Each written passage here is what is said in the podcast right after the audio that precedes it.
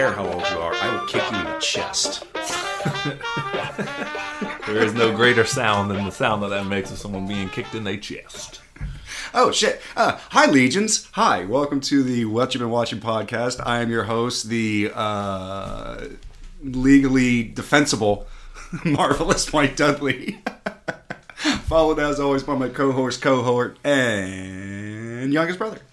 MD3 Marcus Dudley checking in on y'all. What is going on out there in podcast land?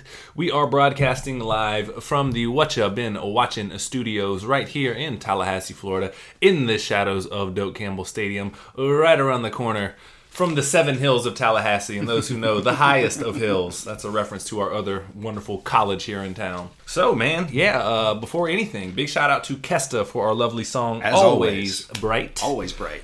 Shout, uh, where can they find us at, man? They can find us on the web at facebook.com slash Dudley Bros Podcast, or you can write to us at what you been watching podcast at gmail.com.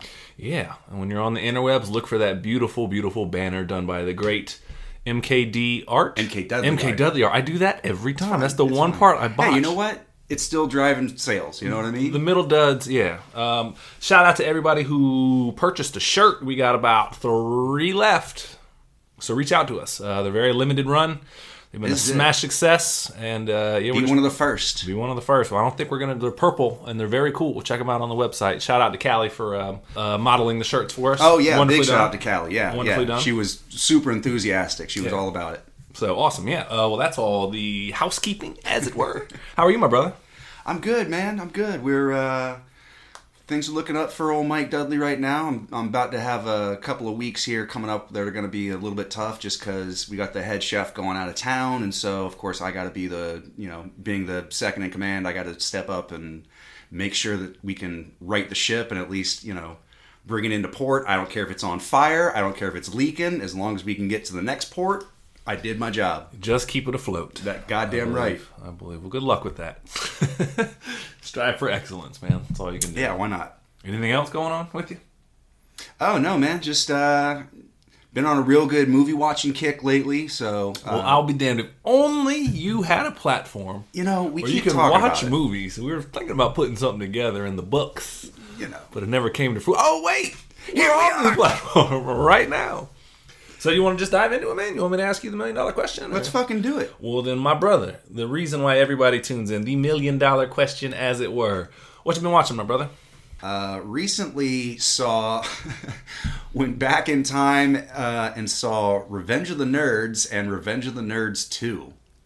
Really, it's I've always found it very funny that Revenge of the Nerds, first one in the series, Yeah, yeah. yeah. You would, you would think that it would be like Destruction of the Nerds or like right? It would be a yeah, it would be nerds, right, and then Revenge, Revenge of the of the Nerds, Nerds. and then Revenge Revenging of the Nerds, the sequel, Electric Boogaloo. Yeah, pretty much, pretty much. But yeah, it's always funny. I always think I have to think, oh, I watched Revenge of the Nerds. I'm like, is that the second one? And then I was like, wait, there is that is the Mm-hmm. first. Anyways, it's enough of my nonsense. Go ahead. What'd you feel about it? Uh, it doesn't really hold up very well. The talent well. show definitely holds up though. Boop boop boop boop boop boop boop.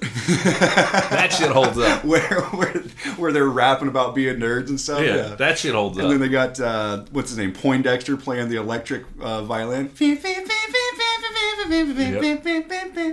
Yeah, that shit holds up.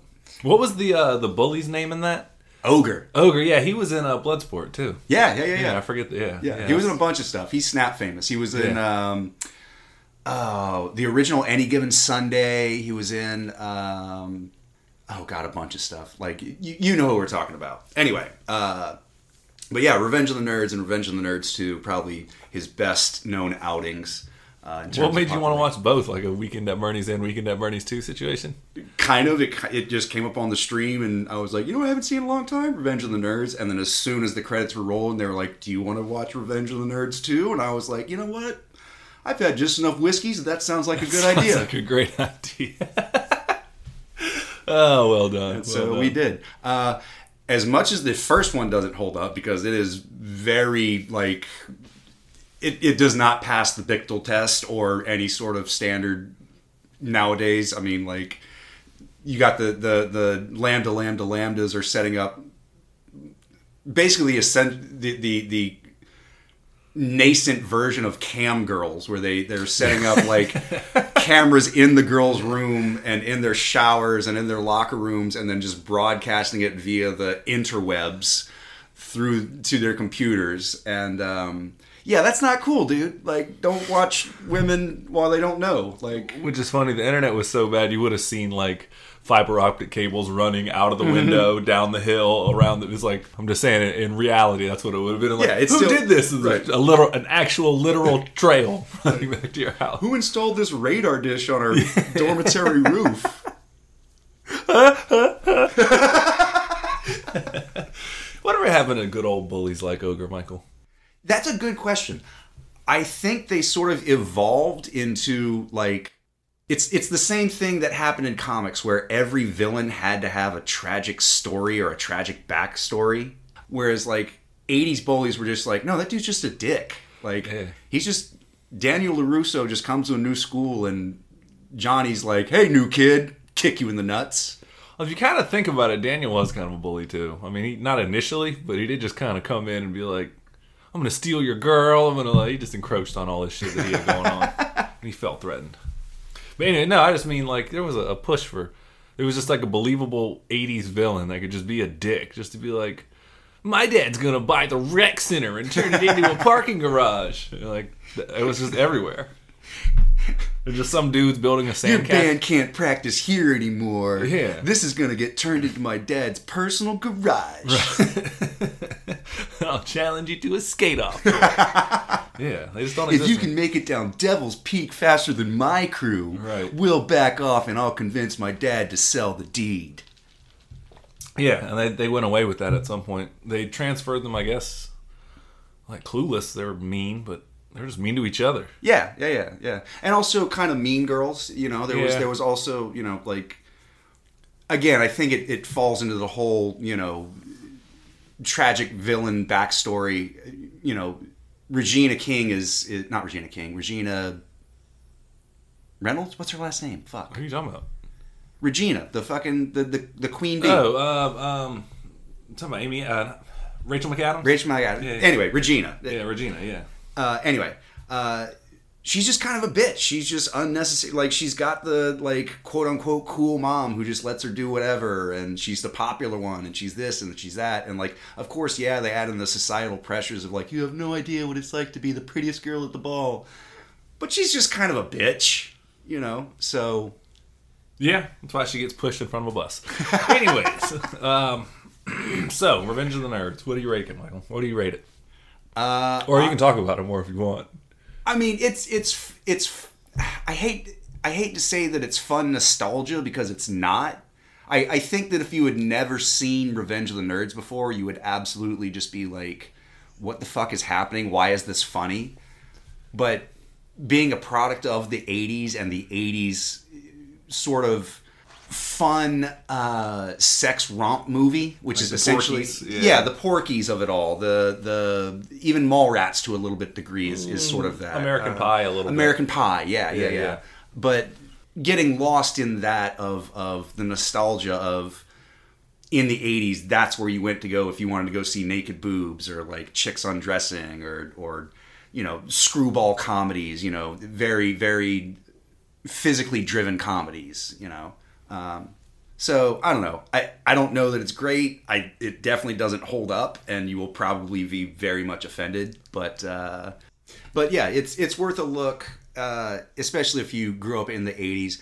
I will say that as bad as Revenge of the Nerds one is, Revenge of the Nerds two is even worse because the whole plot line of that is they go to I think it's Fort Lauderdale or Miami for the Greek Council, and so it's just just never ending shots of like girls walking down the beach in bikinis and them being like, I love you, I wanna I wanna put my baby inside you you know.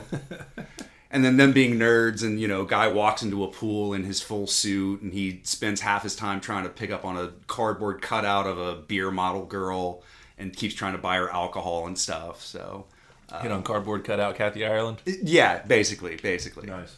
Um, My yeah. question to you, though, sir, was their revenge just, or was it too swift or unprovoked? I mean, let's be honest. it's not the problem that they're nerds; it's that they're annoying. Like I got no problem with people who are you know differently abled or or you know got their own niche thing going on. But when you're just an annoying fuck about it, yeah, you kind of deserve to get bullied a little bit. I'm with it. I'm with it. And I say that as someone who was bullied my entire life, and I was an annoying fuck. so- Yeah, yeah.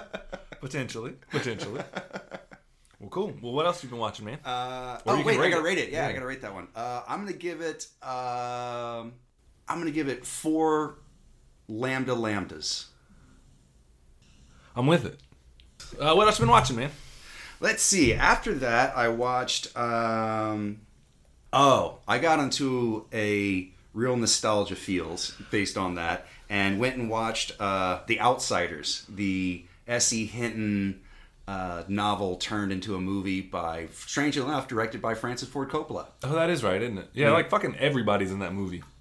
You got Emilio Estevez. You got uh, Rob Lowe. Rob Lowe. You've got um, got C. Thomas Howell. You've got Ralph Macchio, Matt Dillon. Oh, who's One of the the older brother? Uh, One of the Sheens is in it too, right? yeah, Emilio, Char- uh, Emilio Estevez. oh, and Charlie Sheen in it too, or no? I don't. No, think he's not. No, No, yeah, no, no. Emilio Uh, definitely is. God, what's his name? Uh, Dirty Dancing. Uh, Patrick Swayze. Swayze's in it. Patrick definitely. Swayze. He's like Yeah, the yeah. oldest of them. And Diane Lane plays uh, Cherry. Really? Yes, sir. Ve- Diane Lane? a very very young Diane Lane. Like, wow, she can't be more than 18, 19 years old. Huh. I guess I never put that together, or I forgot that. Yeah, It's a great movie, man. It's an all-time classic.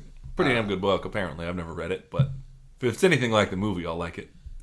it, it- as far as the movie goes, it is a pretty faithful adaptation of the of the book. Um, I think the book goes a little just as books normally do. They go Tom more. Cruise is the one I was thinking of. Tom Cruise. Tom Cruise yes. is definitely. he is in that. That's Yeah, right. see him, That's yeah, right. and the- with a big old fat chaw on his lip the entire time. Yeah, yeah.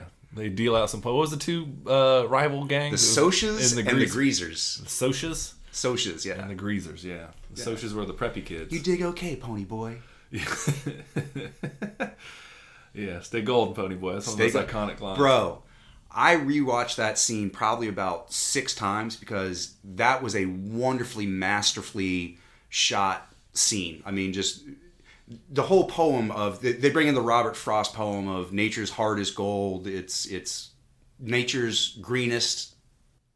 God damn it, I'm gonna ruin. Does not the wind love the dirt? is it not unlike the unlikeliness that it is not unlikely to? Are you with someone tonight? anyway, it's good. so I had to.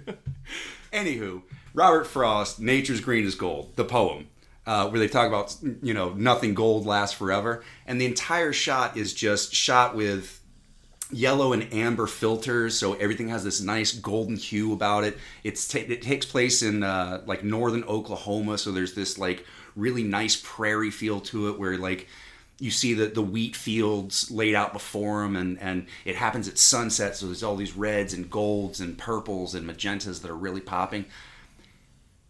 Pony boy had just dyed his hair blonde so it's it's got this really nice like almost like wheat sheen to it. So it's it's it's wonderfully masterfully shot. Um, and s- it, it's so beautiful because it touches on both the it touches on both the aspects of the poem but also the the emotionality of what's happening in the book and just sort of captures it all in, in a very beautiful visual style that was a bit of a rant i'm sorry No, no, you're good. I was listening. No, no, I get it's uh, the ending. Once spoiler alert, we're gonna spoil the movie. Once uh, Danny Larusso's character, I forget his name, uh, Johnny. Johnny, yeah. Once do it John- for johnny man Do it for Johnny, man. No, but once he gets burned up and he's in the hospital, and he's like, "Don't touch me, don't touch me." That shit'll make you cry every time, man. Yeah. And he's just saying that, like, he's kind of like, "What the fuck was all this about?" You know, Yeah, like his, yeah. his yeah, it's, Yeah. t- it's a like tough, it's like they swallow. they beat the Socs in the Rumble, and then they run back to Johnny like Johnny, we beat the Socs, man, we beat them back, and he's like, doesn't matter. They're gonna be back next week, and none of that's gonna matter. We're still gonna be living the same shitty lives we were yesterday, and now I'm gonna die. Goodbye. Yeah, he does die. movie death real quick. Oh, oh, oh, timing. Oh, bleh. yeah. Sure would like to see some titties before I die. Oh, just enough time to suck a titty before I go. But where am I going to find a titty? Anyways, Chappelle references. oh man, no, that's that's an all time classic, man. I, I got nothing really to add to it that that really hasn't probably already been said about it by you. It's beautifully shot, wonderful story, and I mean, it was the first time that I was I didn't know it was a book, and I was like, damn. I remember seeing that uh, because I had a book report on it. Didn't read the book at all. I just mm-hmm. watched the movie and based it entirely off of that. So thank you for that one. Whoever showed me that, I think pro- probably you. It might have been actually been like, oh, you got to read the outside. Just watch the movie. I Just think you'll Michael secretly wanted to be a greaser. I, you know what? I, definitely would You have kind of wanted to be like you would have been in a singing group back in the day, Michael. you would have been with Slick Terry. You would have been a tough guy that also Talking was in a singing group. Do what? Michael slid in.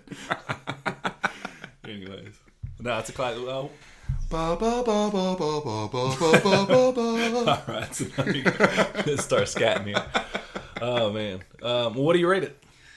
Oh man, I'm gonna give it. Um, you know what? I'm gonna give it three golden statues, and stay golden statues. Nice. Stay golden. Nice, nice work. I see what you did there. what else we got, my friend?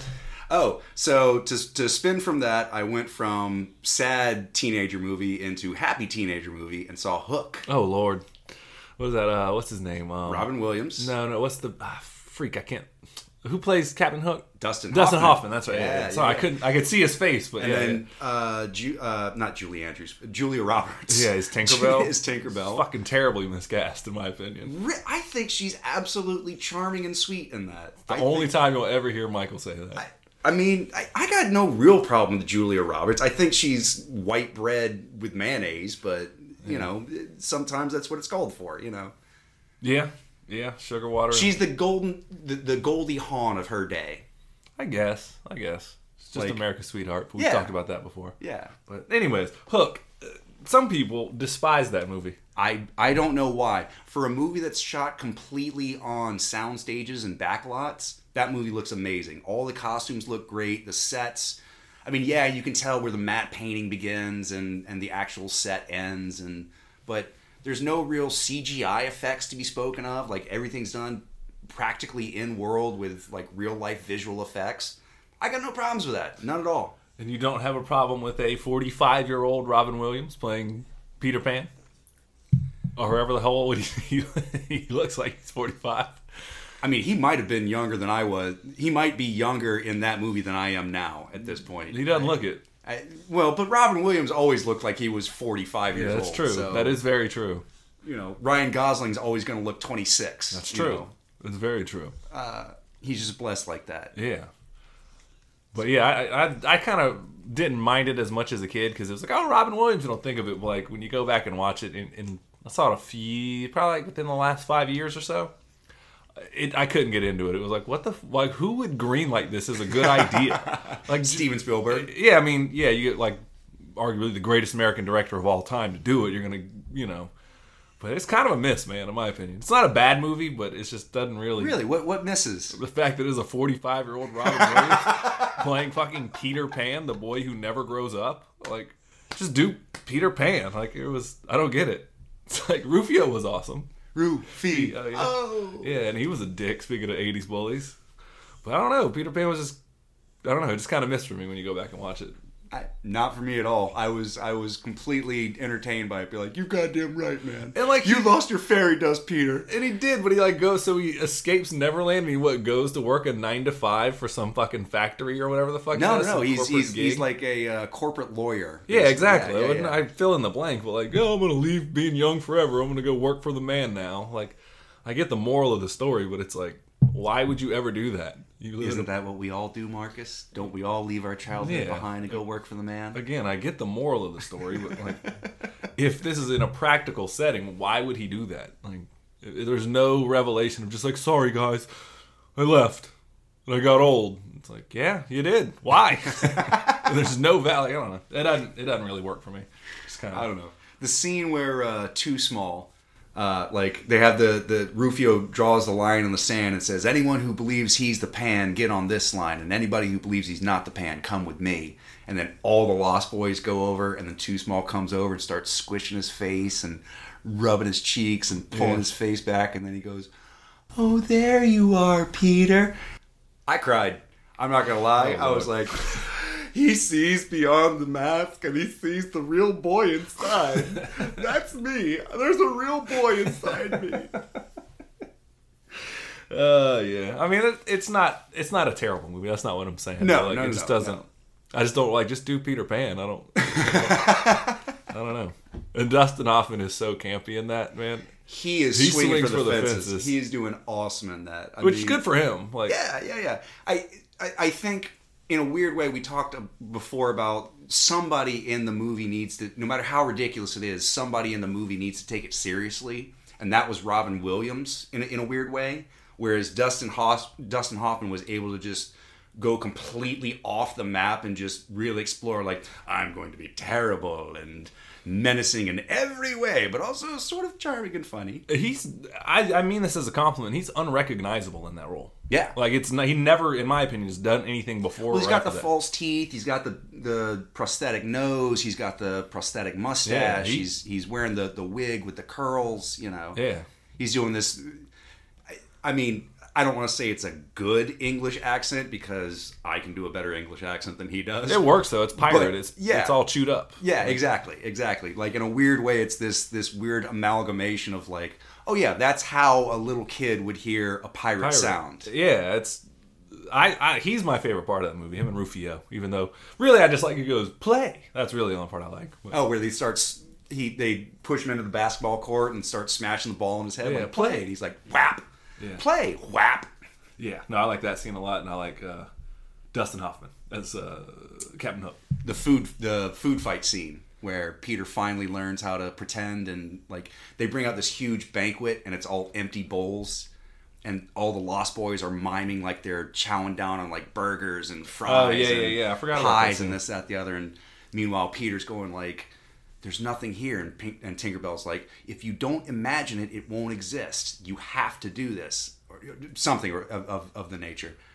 And then finally, like Rufio insults him, and he goes to like scoop up some pie and like fling it at his Yeah, yeah. face, and then all of a sudden it appears, and then there's a huge banquet of just like turkey legs and pies and and popcorns and cakes and all the different stuff, and like Peter learns, like his imagination's back. It's a beautiful scene. Anyway, Why does he go back to Neverland in the first place? because Captain Hook kidnaps his kids. Oh, that's right. Yeah, I forgot.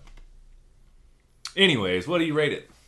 Uh, I'm gonna give it um, one unresolved love issue between Tinkerbell and Peter Pan.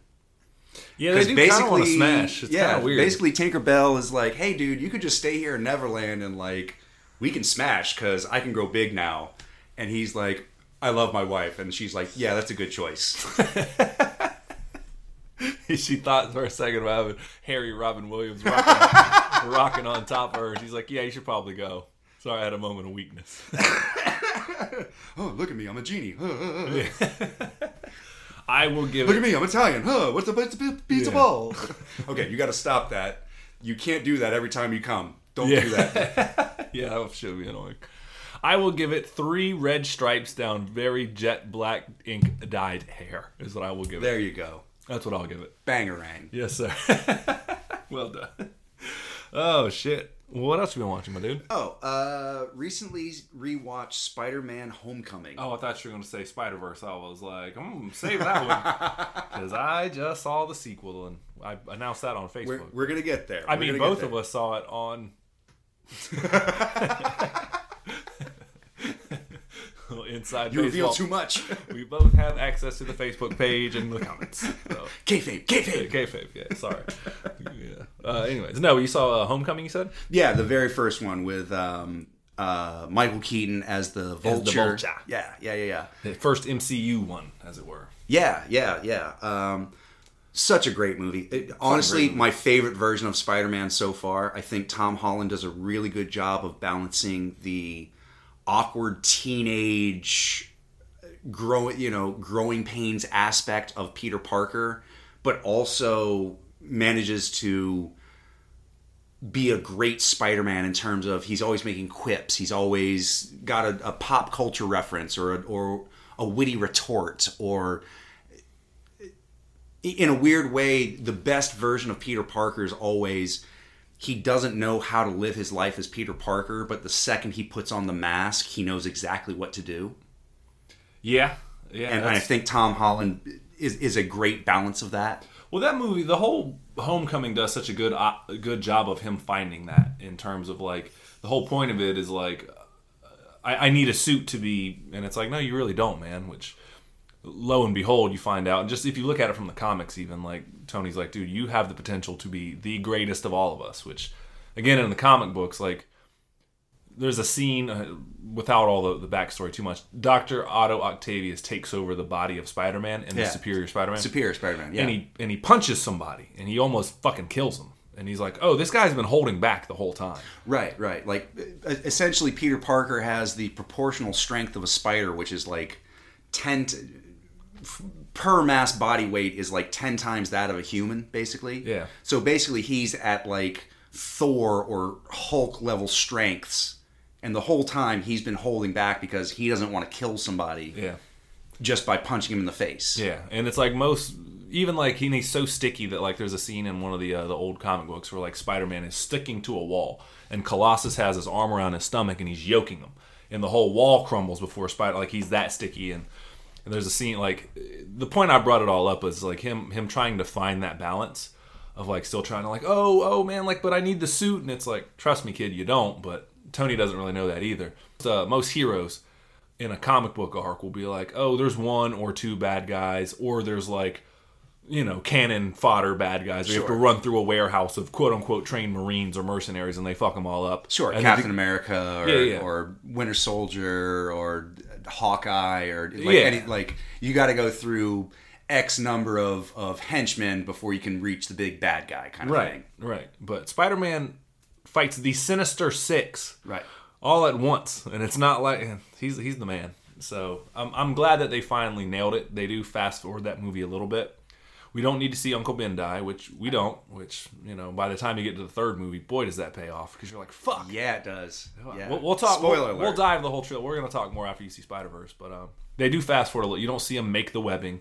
You just like this kid's going to in uh, uh, an engineering and science high school. Like he's right, right. pretty it's, sharp. It's like kid. a, a STEM high school, yeah, basically. yeah. So I mean, they they do fast forward some of it a little bit, but I agree that Tom Holland is by far. Um, he works with the story and he really progresses it as Spider-Man. Like he is.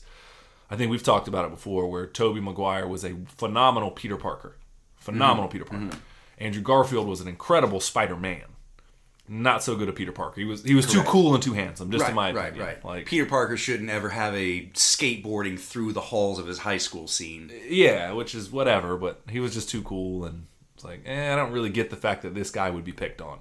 Right, right. You know- You're a little too handsome. You're a little too suave. You're a little too like Charismatic. Yeah, yeah, Yeah. yeah, yeah. Like, whereas I think Tom Holland, I could actually buy him as like, yeah, you're a little nerdy, you're a little eccentric, you're a little lost in your own world. To where, of course, the popular kid might potentially like find some fault in you and, and try to exploit that. You know? They do a good job of modernizing it with keeping the same core of it intact in terms of like being a physical threat. Like we don't see him develop. Like by the time we see Tom Holland as Spider-Man, like he's already had the powers. Right. So to go back and forth with him being like letting Flash Thompson fuck with him, you know, and be like, "Oh, I'll push you down the stairs, Parker." Like you can't really do that. So what in the modern day and age is how somebody he's just gonna fuck with them on social media every Right. chance he's get. He's gonna be like, "Look at dork ass Parker over here." Right, It's not. right, he's not a physical threat to him. So they were really smart to pivot off of that in terms of that. So. Right, right. I, I agreed. Agreed. I, I think it's a it's a really innovative take on the modern bullying. You know, like it, a lot of it. I I'm sure it happens physically within the, the the halls of the school, but a lot of it now is is social media and Yeah.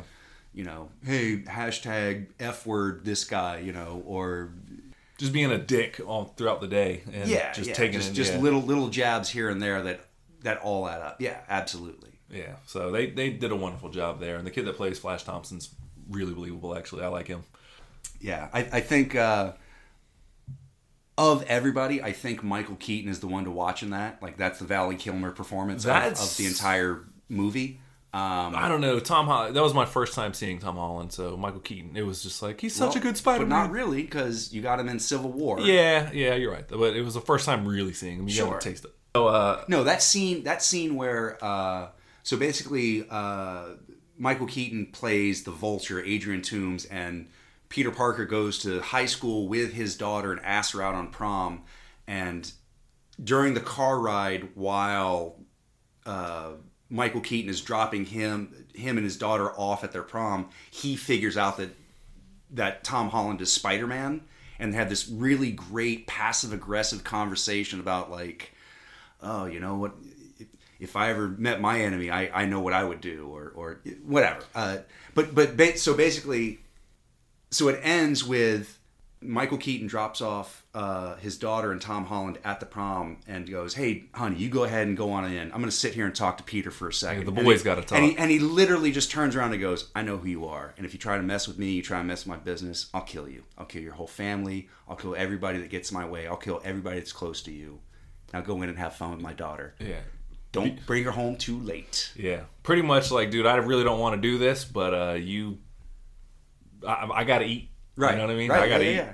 So it's uh, it's tough. You're man. not you're not going to fuck with my paycheck. my livelihood, man. And that's a real. It's one of the best, most villainous scenes, and nobody's wearing a fucking cartoony suit. Mm-hmm. Not a single person. It's a real deal. Like, dude, I'm trying to eat. You fucking come between my family going without. I, I have like, I'll kill you. You gotta I'll go. Kill, yeah, Right, like right. It, it ain't a choice thing. Like, motherfucker, I'm starving out here. So, no, that's a real scene, man. That, that's one of my favorite. That's why that movie puts. I like that one a little bit more than the second one, only because of that scene. Um, just because it's very grounded in terms of like, man, I don't want to do this either, but if I'm tasked with this, Well, the second one brings in the whole revenge aspect of Mysterio and and like it's one of those where like you have to have you have to have a basic understanding of other Marvel movies to understand what's going on in in that one. Whereas I think Homecoming is a strictly isolated Spider-Man movie. You don't have to have seen anything that happened. Maybe maybe Civil War. Maybe maybe just just to understand why Happy Hogan is involved. yeah, and I, I mean, there's a little, yeah, Happy Hogan definitely. So maybe Iron Man. but but they do but they do a good job ex- like you don't have to have seen Iron Man. All you got to do is understand that Tony Stark is Iron Man. That you don't you don't have to know the entire story of how that happened. Right, right. So Who he is and why he's important, pretty much. right, right. You, all you have to know is like, oh, Tony Stark's the man. Okay, I, I understand this. Which you figure you could figure out that even if you didn't watch it. Right, but, but that's what I'm saying is they do a good job of explaining why that is within the movie because they they give you the flashbacks, they give you the whole setup scenario of of you know why Peter Parker got involved with Tony Stark in the first place, you know, where it's it's Peter doing his home documentary version of of his time in Germany and getting the suit for the first Right. time and Tony Stark setting up in a hotel and you know uh, yeah, so they do they do a pretty good prologue of bringing you up to date about where Spider-Man is at in his career, and then it takes off. Yeah, it's they did the smart thing, and it's unlike I. They did it for so many times with like Batman and Superman. Like we don't need to see Martha and fucking Thomas Wayne die anymore. Like We don't need to see the rocket it. go to go from Krypton to Earth. we, we get it. Right. We get it. You can tell it in, in a at, later down. We don't need to start there. Like we get it. You know. So they did the smart thing in, in saying Uncle Ben's dead. It's hard times. Whatever. Also, big shout out. They uh, brought in Donald Glover as the Prowler for those who know. So you know, right, Uncle Aaron. So no, I, I dig that movie. That's um pretty high on my. That's probably top ten on my Marvel um, tier list, as it were. Uh, Spider-Man: Homecoming. Me too, but I'm I'm a huge Spider-Man fan. That was always one of the comic books growing up. Like who isn't though? If you're a fan of comic books at all, it's like everyone's oh I love Batman, Superman.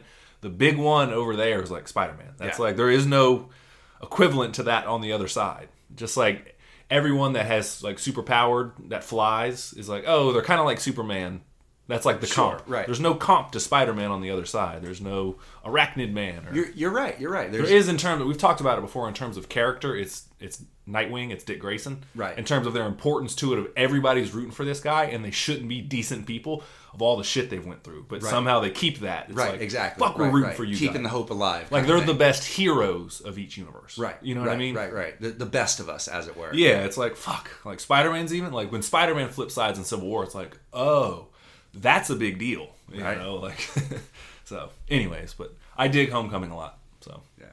we'll talk more about Spider Man here in the near future. so I, I'll tell you, the new movie's really good. It's really. I good. can't wait to It's see it. really I. I really do want to go see it. Yeah. Yeah. Yeah. So we'll talk about that later.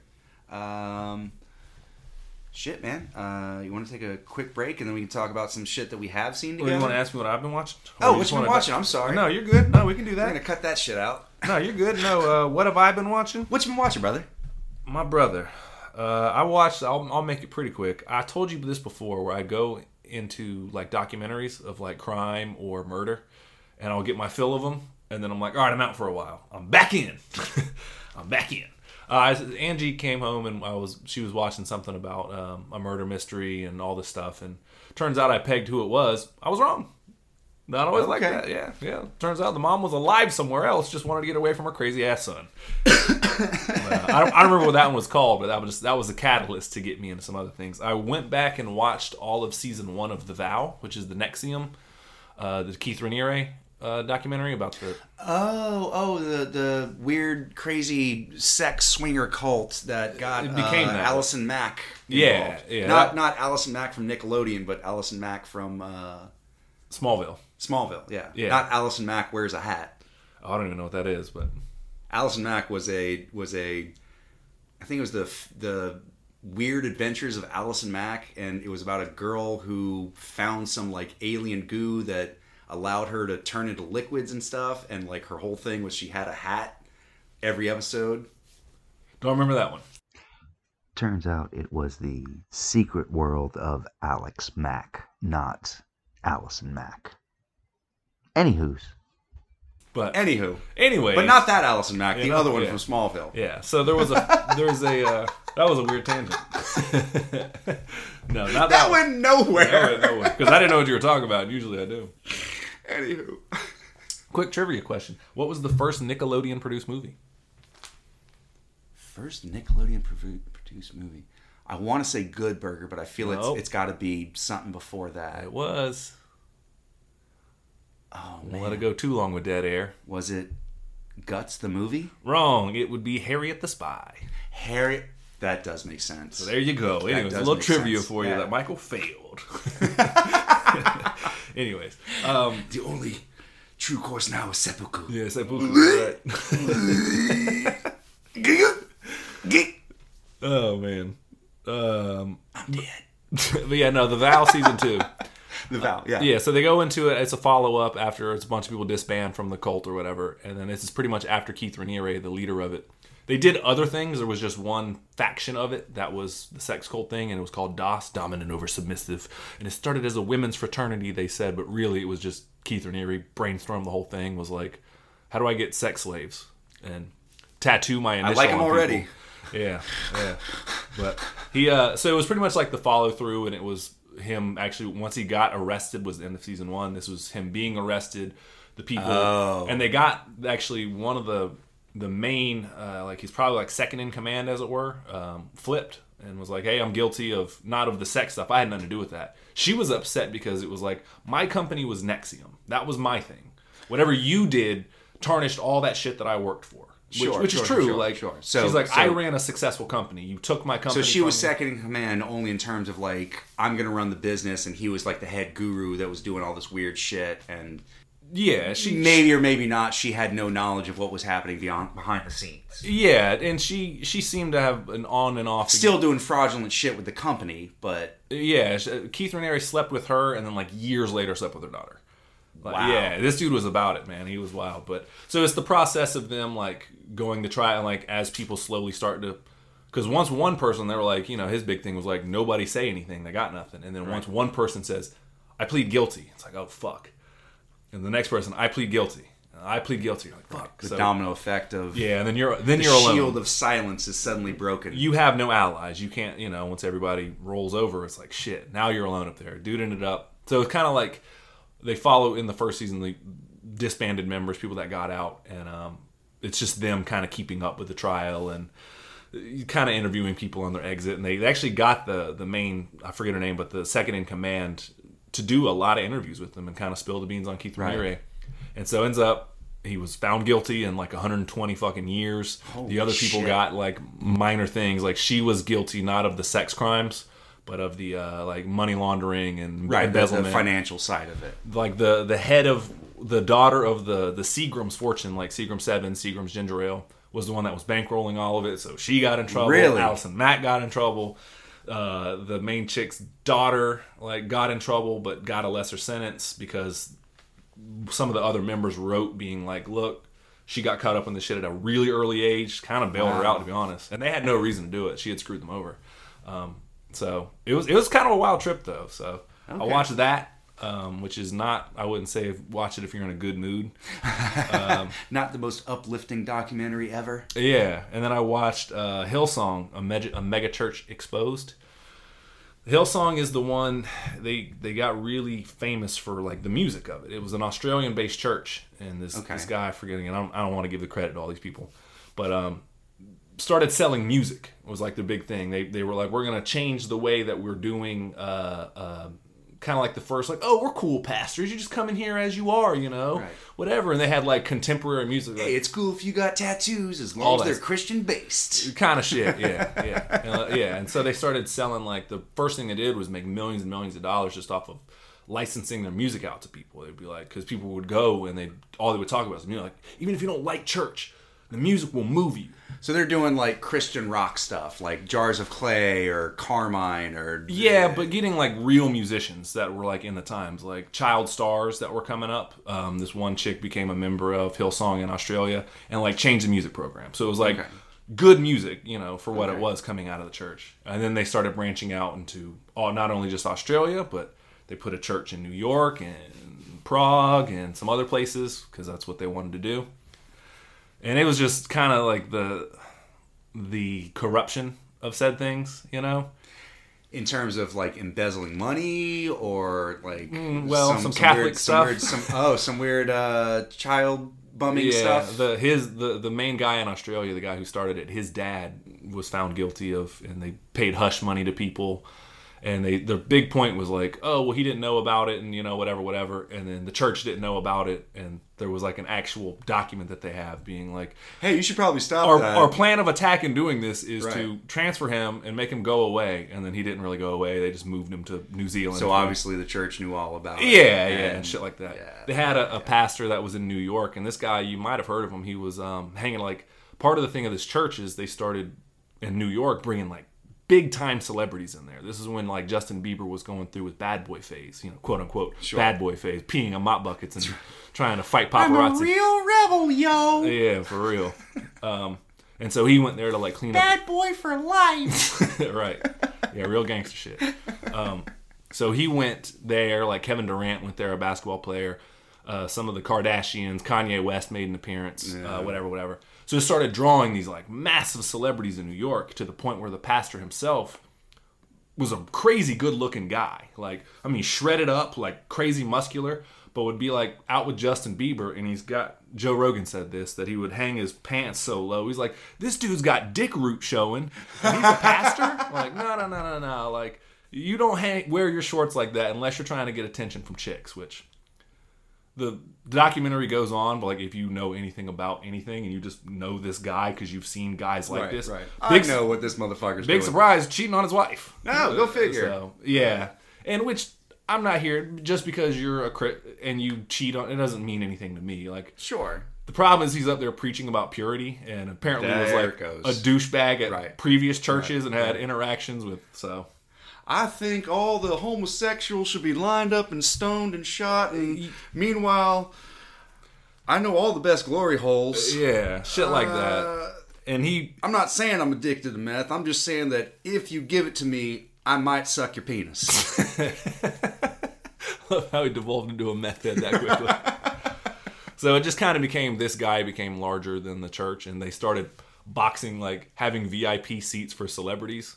So it's kind of like your Christianity's not as good as the important people, you know, and like they, Right, they right, told right, somebody, "Don't you dare sit a, a normal person here or a regular person here." Like, Oh, just like on the front row, like yeah, somebody sat there and like, "Get this fucking bum out of here," and it's like that seat is reserved for Brad Pitt, Right. And Brad Pitt alone. right, and then just little shit like that, and um, Listen, we keep this chair open just in case Ben Affleck shows up. Right. Shit like that. So it kind of became a little bit absolute power, Mm-hmm. corrupting absolutely. In terms of they started a college, uh, like a ministry Oh, college. go figure. Religion leads to uh, corruption of power. Yeah, Uh, no shit. go figure. Color me shocked. but it was interesting the way they present the info, and um, I, I like a good kind of not necessarily a crime documentary. This one kind of falls in line with it because there are crimes, but it wasn't necessarily the focus. But these It was guys, more just exposing them of like these guys are some pretty terrible people. Yeah, yeah, and a lot of volunteers. They had like a motto going of like, "Aren't we lucky we get to do this?" or some shit like this. Where That like, sounds like some cult mentality. where bullshit. they're working like twenty hour days, and they're like, "Fuck, we got to clean up everything afterwards," and like, "Aren't we lucky to be here?" or whatever. So No. like labor exploitation, just No. all kinds of grimy shit. Pay me. No. And at the bottom of it all is like monetary compensation for you know if you want to pledge jesus if you pay us a thousand dollars jesus will reward you with finances in the future Well, like, it's all about setting seed. The bigger the seed you plant, bigger you reap. You will reap your yeah, rewards. the bigger the seed the bigger the sow if you planted hundred dollars tonight, I promise you, it'll turn into a hundred thousand dollars in three months. scratch that $340,000 right becomes an episode of fucking QVC. Yeah, yeah, yeah. So it, it was an interesting documentary though, and I I didn't really it was And if you send the money to this church specifically, don't invest in the stock market because that's going to fail you. Don't put it under your mattress because that's not going to. But if you send it to us, us right. we can guarantee you that the Lord is going to bless you a hundred times over. So yeah, that went exactly how you planned it. Yeah. So Yeah. yeah. I'm pretty familiar. And I, I, I just. You're good. You I- can I- speak I- on it with be with being classy and not putting No, no, Believe just what you want to believe, but you know. I- uh, yeah, believe what you want to believe, but like when the second the second you start charging for the second you start charging for purity, the second you start charging for getting right with whatever spiritual being you have, you fucked up. I'm sorry, just you have. I'm sorry. I'm not going to go on a tangent because we'll yeah. get canceled. Yeah. Look, believe what you want to believe without hypocrisy. Eh, with Yeah, yeah, yeah. You you, got to miss me with that. Explain to me how this works. Uh, right, Like right. you explain it to me, and I'll tell you whether or not I think you're full of shit. I'll, I'll just real quick, just to start, speak on some of the hypocrisy. The son, the guy who, the main son, I forget, the Australian guy, the one who found out that his dad was molesting boys. When he first found out, he, he was on camera in front of the uh, whatever the council is, whatever the fuck they call like a, a hearing. We charge you. yeah, well, it was some council in Australia. We count you on forty counts of buggery. right. but he finds out that his dad's been doing it and they bring charges. And he says this out loud. He goes, My first thought was, oh no, homosexual. And not, oh shit, my dad's a fucking pedo. Right. And it just kind of shows you the type of person that like Right. you're dealing with here of like, oh, you made it all fucking clear. So right. You said the quiet part out loud. out loud. Yeah. It's like you don't don't say that. That's right. Those was- are the those are the thoughts we keep inside. So happy Pride Month to y'all. Hopefully that guy goes to jail for some reason. I hope so. Yes. Yeah, yeah. Yes. Uh, other than that, I watched the movie. Uh, it's a low budget. Well, it's not really a low budget. It just wasn't a smash success. Uh, it was directed by Neal Brennan of Chappelle Show fame. Oh, Uh, it's called The Goods. Live. Oh. What is it? Live fast, sell hard. That's the Jer- one with uh, Jeremy Piven. Jeremy Piven, an underrated performance. Yeah, of the yeah, where, where he, he's basically a mercenary salesman, and uh, he gets brought in to I think it's help sell like a thousand cars. to clear the lot, like 881 cars. Right. Okay. Or 41 okay. cars, whatever the fuck it is. Yeah. But he's only got like four days to do A it. weekend. Right? He's got Yeah, July okay. 4th weekend to do it. Okay. Right. Yeah. Yeah. Yeah. Yeah, yeah, he's like a gun for hire, a tramp. Um, but it's actually got a lot of really funny people in it. It's got obviously Jeremy Piven, who Mm-hmm. I'm a big fan of. It's got my man Craig Robinson. Love Craig Robinson. It's got Kathryn Hahn, who is Love Kathryn Hahn. brilliant in everything. David Koechner, who's fucking really funny in everything. Beautiful. Yeah. The, so Kim basically, Jong. so like basically a, a veritable who's who of like the second coming of like what is it? The Chicago, the the Second City Kids. Yeah, yeah, yeah. Or the, the underlings or the groundlings. right, the groundlings, right, sorry, groundlings, yeah, yeah, yeah. Un- underlings. The underling. My underling. My underlings. Hashtag legions, hashtag underlings. Welcome to the new flavor of Cinnabite cereal. The underlings. now featuring featuring underlings marshmallows. Oh, patent pending. We will make money off this. Um, but yeah, no, I fucking love that movie, man. It kind of became a little bit of a flop, but it was a Will Ferrell and Adam McKay produced joint, and um, Will Ferrell makes a cameo in it, and it gets me every fucking time. He plays a, a DJ for uh, his like Jeremy Piven's character hires him as a DJ, and they just go town to town selling cars and bouncing out. So for a promotion, they decide for him to jump out of an airplane dressed as Abraham Lincoln. Will Ferrell? Yeah, Will Ferrell. and so whatever story points happen, and he ultimately dives out, and they switch backpacks. So he has a backpack full of sex toys, and he says something that gets me every time. Wait, so he dives out of an airplane expecting, an air, expecting a parachute, and then just dildos and butt plugs fall. Just fly out. just float around with him. And he says, he grabs a purple dildo and he says, somebody's like, I'm going to get into an aerodynamic tuck and let the dildo cushion my fall. And I know he's to say it every time, but it fucking makes me laugh. And so he's only on screen for like a couple minutes. But he's like, as he's falling to earth, he's like, most people live their life and in their last moments, they have a moments filled with regret, things that they wish they didn't do. Me, I'm gonna make a list of all the awesome things that I did. Number one, he's like, putting my wisdom teeth surgically back into my skull. and it's just so fucking stupid. While he's dressed like Abraham Lincoln, falling to his death. and I'm sure that was all improvised by Will Ferrell. I'm that was sure just it like, was. hey, just we're gonna roll camera. You just come up with weird shit. Just go. He's like, I never thought it was in this way, but somehow I always knew it in this way. Dressed up like Abe Lincoln, coming to sell you cars. That's how I fall to my death. So I don't know. That scene gets me every fucking time. And if you haven't seen that movie, sorry I ruined it for you, but it came out in like 2011. So fucking get with the time. right. the window of spoilers is way Way on this. Yeah, but no, everyone had. Everyone had. Oh, Ving Rhames is also in it. Big shout out. Yeah. Oh, I love so- Ving Rhames. It's actually a really good cast. Some people don't like the movie; it falls kind of flat. I fucking. I can it. never remember if it's him or Michael oh, Clarke Duncan that's dead. It's Michael Clarke. I know, but like every time they're like, "Oh, uh, Ving Rhames is in a movie," I'm like, "Really? I thought he was." Oh, never mind, never mind. and it's not because black people look alike, is what Michael's saying. it's because those two actors could probably be cast in similar roles. Yeah, is all he's yeah, saying. very much. I get what you're saying. Before we step in a landmine here, uh, I'm gonna rate the movie. I'm gonna give it um, three big ups. no, Ed Helms is in it in a boy band in that movie also. Ed Helms. Yeah, really? a lot of good, people, a lot of good actors in it. Tony Hale, yeah, fucking Ken Jeong. That- I mean, this cast, is a man. veritable who's who of like the most modern com- uh, uh, comedic actors right now. Alan Thicke too is in it. Alan Thicke, Yeah, Alan Thicke's in it. father of Robin Thicke. That's right. That's right. yeah. And on that note, we're gonna go to break. We don't have a sponsor. Oh, our sponsor is our motherfucking t-shirts. Reach Goddamn out, right. We got three left. Come buy them. come buy them. Twenty bucks. Holler at your boy. We out here. We'll We on the back. streets. We'll be right back. All right, so we are back from our sponsor, What You Been Watching Industries. Yeah, Uh, dude, the merch game. I'm so proud of ourselves. I'm so proud of ourselves. crushed it. Uh, I'm I'm happy with all the way all the way around. Finally in the merch game. So I'll tell you what, if we can sell these last couple of t-shirts and actually cover the cost of buying like investing in in them, we might do a second run. Why not? we might do a second run indeed, or different apparel, but we'll see. We'll cross those bridges. Three more left. Buy them, buy them, buy them. So uh, so we both saw something. Two things. Did we? We did, I think so. We talked about it premeditatedly.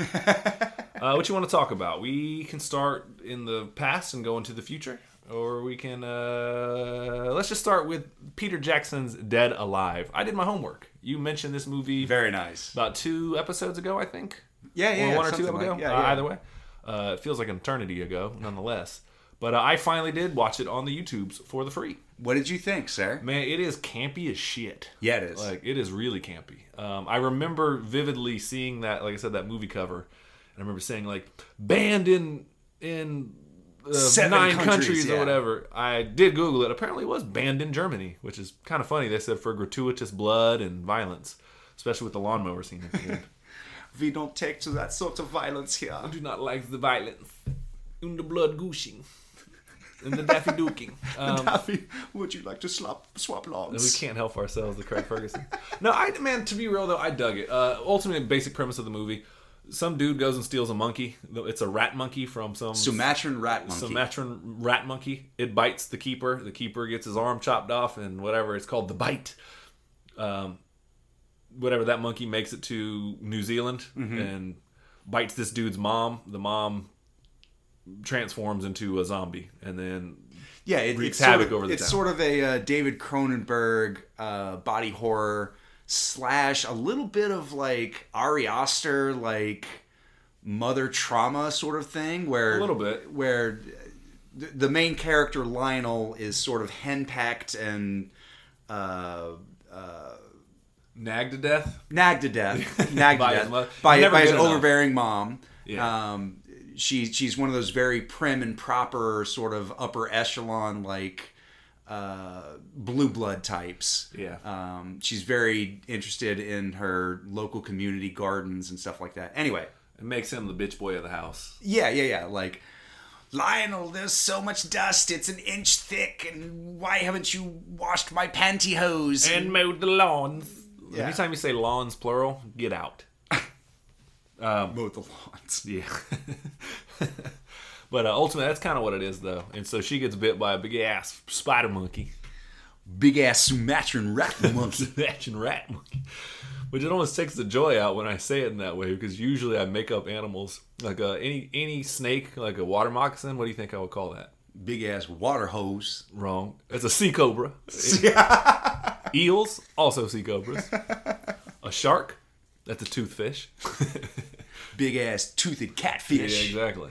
So, um, but yeah, no, that's kind of where the, the movie takes place. But it just becomes really campy, gory, and a comedy at the same time. Essentially, it turns into. But it's gross out too, though, man. It, Like, it is very. It, it's very. There's a scene where she gets bit, and then it like becomes crazy infected, and like the the what's his name, Lyle. Lionel. Lionel, yeah, goes to like change the wound or whatever, change the the, The bandages. the bandage, and it's like pulsating, and it's fucking gnarly looking. Yeah, and so they have company over, and she like squirts the pus of it into like some dude's custard, and he eats it. her ear falls off, and it falls into her custard, and then she, I'm about to throw up, and then she eats it. Ugh, I gotta take some water.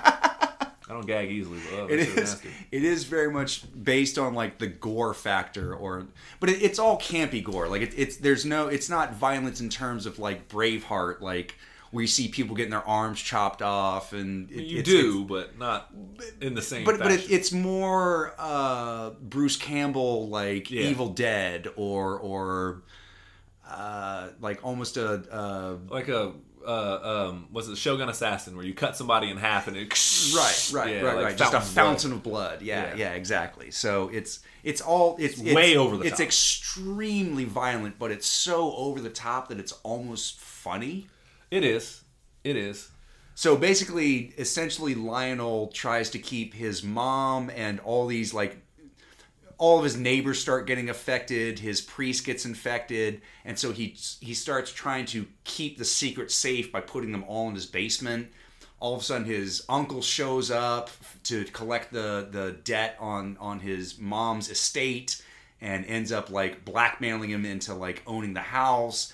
Brings over a whole bunch of ruffians and like uh, greaser types. Yeah. it Uh, and takes then- place in the fifties, apparently. Cause Yeah. Because when the mom died, they bury her. When she does- she doesn't stay buried, but it said that she died in 1957. So I would assume that's probably when it's or 1958, whatever it was. Right, right. So and also there's like a love interest that the mom can't stand. She's like, "Get this floozy away from my boy." Who has such a thick accent that she's so hard to understand. It like- sounds like bad ADR on top of like an accent. Is really what it sounds like to me. And I'm a fan of bad ADR, but like this was fucking tough. he's got the kilo coke in the trunk right now. right. Was that your Penelope Cruz and blow? right now. That was such horrible ADR, dude. Oh that was so bad. Every time I watch that scene, it cracks me up. Oh, it's man. so good. But um, I mean, it, I didn't really. There was things that didn't. There was no consistency into what happens with the zombies as to how quickly they Oh no, there's no rules. The thing is, I, I did learn this. If you if you're just inf- well, initially, if you were just infected, it took a while because it took the mom like a few days Sure. to, to die from the infection. All right, and then but once she was dead, it was like she sprung back to life immediately. And once she killed somebody as the zombie, that person would spring to life immediately. Right. So, but like if you just like got bit, it took a little while, but it was fucking weird. There So really depending no on rules. where you are in the infection level depends depends on how fast you can turn somebody. yeah, but it was fucking weird though. I mean, eventually it just once turns you were the dead alive, you could turn somebody immediately. yeah, yeah, yeah. and you were like immortal pretty much. eventually it just turns into this whole z- zombie horde where everybody in the neighborhood is infected except for him, his girlfriend, and The uncle, The uncle. and some random chick in the house. yeah, yeah, Well, yeah. she got bit, but she hadn't turned yet. So yeah, yeah. but it's all it's all campy violence. Like one of them gets shoved into an electrical box and sparks up, and and they turn into a, a Christmas tree. before all of that though, when he's like the rules of it don't make sense. Also because they're like bloodthirsty zombies, Right. And then somehow they're like tame around Lionel. Like he's like, oh, here's your porridge, and he like pours Well, tranquilizer in it. because they they they explain it it's because he keeps feeding them ketamine to keep them subdued so he keeps injecting his mom and the nurse with the with the with her head cut off keeps injecting them with ketamine and then eventually he learns i can just feed them like raw beef with ketamine and they'll all stay docile Right. but then like the priest gets infected and comes like becomes this horny zombie who tries to fuck the nurse Oh, he does. and then they end up having a zombie baby that it turns into like baby's day out kind of thing. It does. It turns into child's care, or what is it? Child's play. Child's play, yeah, yeah, yeah. No, yeah. not child's play. Is the Chucky movie? Yeah. Um, uh, what's the baby's day? What is the fucking Baby's Day Out. Baby's day out. Yeah, yeah.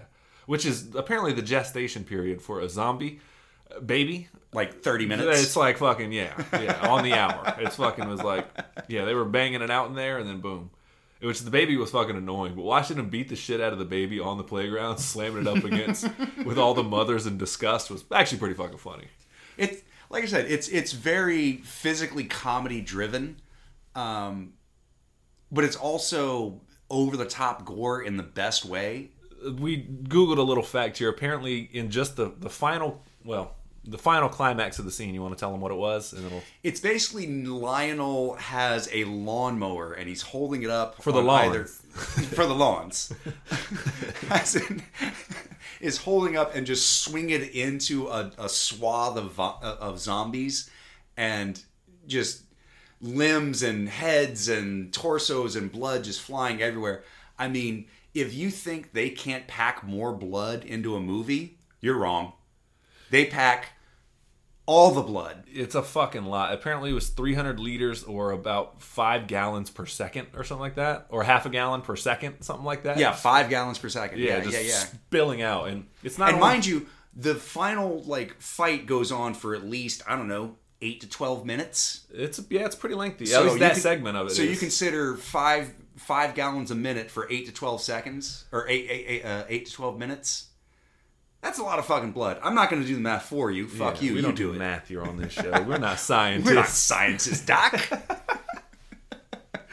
Oh man, no, it was it was cool though, man. For what it was, it was. Um, I know you and Matthew are big. It, it's weird.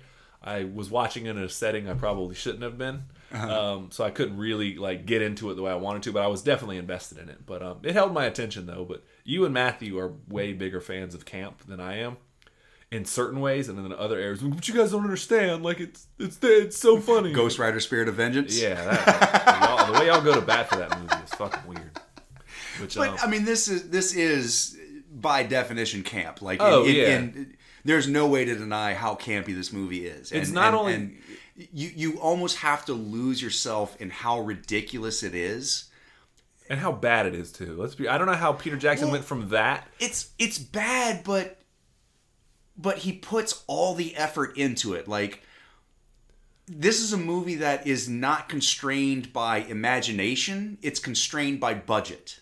And so, in the best way possible, it's Peter Jackson putting his imagination to work and then being like, all right, so we have exactly seven dollars to spend on that special effect. He definitely knew which shots he wanted because as the zombie, like I said, you get like fucking immortal, and so there was one scene where they kill somebody, but like, and that's the other thing, like the zombies when they're fighting Lionel and his girlfriend, he can just push them over, and then everybody else they can with one hand punch through your skull and work you like a puppet.